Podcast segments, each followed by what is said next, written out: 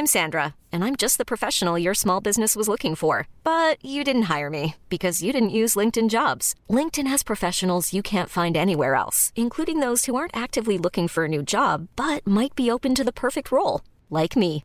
In a given month, over 70% of LinkedIn users don't visit other leading job sites. So if you're not looking on LinkedIn, you'll miss out on great candidates like Sandra. Start hiring professionals like a professional. Post your free job on linkedin.com/achieve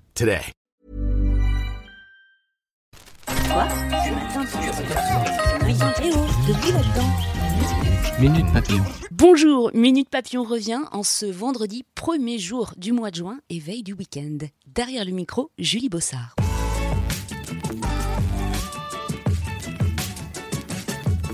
La bourse de Milan qui ouvre en hausse à 2,53%, c'est plutôt pas mal. C'est aussi la conséquence directe de l'annonce hier de la formation d'un gouvernement. Et pas n'importe lequel, puisqu'il s'agit du premier gouvernement antisystème de l'Union européenne. À sa tête, Giuseppe Conte, un juriste novice en politique, au poste clé de l'intérieur et du développement économique, Matteo Salvini, le patron de la Ligue d'extrême droite, et Luigi Di Maio, le chef de file du mouvement populiste 5 étoiles. La prestation de serment doit avoir lieu cet après-midi. En Espagne aussi, il y a du changement côté gouvernement. Affaibli par la condamnation de son parti dans une affaire de corruption, Mariano Rajoy vient de jeter l'éponge. Et ce avant même que les députés approuvent une motion de censure déposée contre lui par les socialistes. Leur chef, Pedro Sanchez, devrait en toute logique devenir Premier ministre. En parallèle, Madrid a donné son feu vert à l'entrée en fonction du gouvernement indépendantiste catalan de Quim Torra, car il n'inclut plus de ministres incarcérés ou exilés.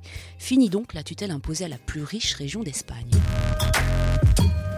Les associations de malades et les professionnels le craignaient, le gouvernement l'a fait. Les médicaments traitant les symptômes d'Alzheimer ne seront plus remboursés, et ce à compter du 1er août. Une décision purement médicale, a justifié la ministre de la Santé sur Europe 1. Pour les experts de la Haute Autorité de Santé, Aricept, Ebixa, Excelon et Riminil, ainsi que leur générique, ont des effets plus nocifs que bénéfiques pour les patients premier café croissant à l'air libre pour l'un des plus anciens détenus de France. Michel Cardon a quitté ce matin le centre de détention de Bapaume, dans le Pas-de-Calais. Condamné à la perpétuité pour un meurtre commis en 77, il a passé plus de 40 ans en prison.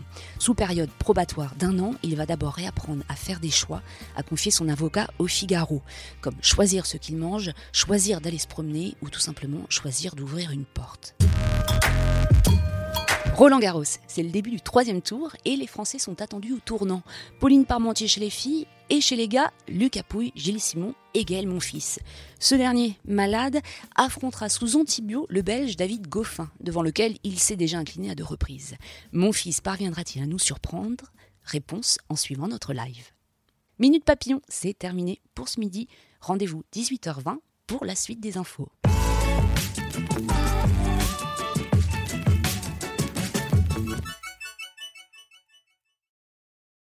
On ne va pas se quitter comme ça. Vous avez aimé cet épisode? Sportif, généraliste, sexo ou scientifique, varié mais toujours bien informé. Découvrez les autres podcasts de la rédaction 20 minutes sur votre application d'écoute préférée ou directement sur podcast au pluriel.20minutes.fr. Et merci de nous avoir écoutés.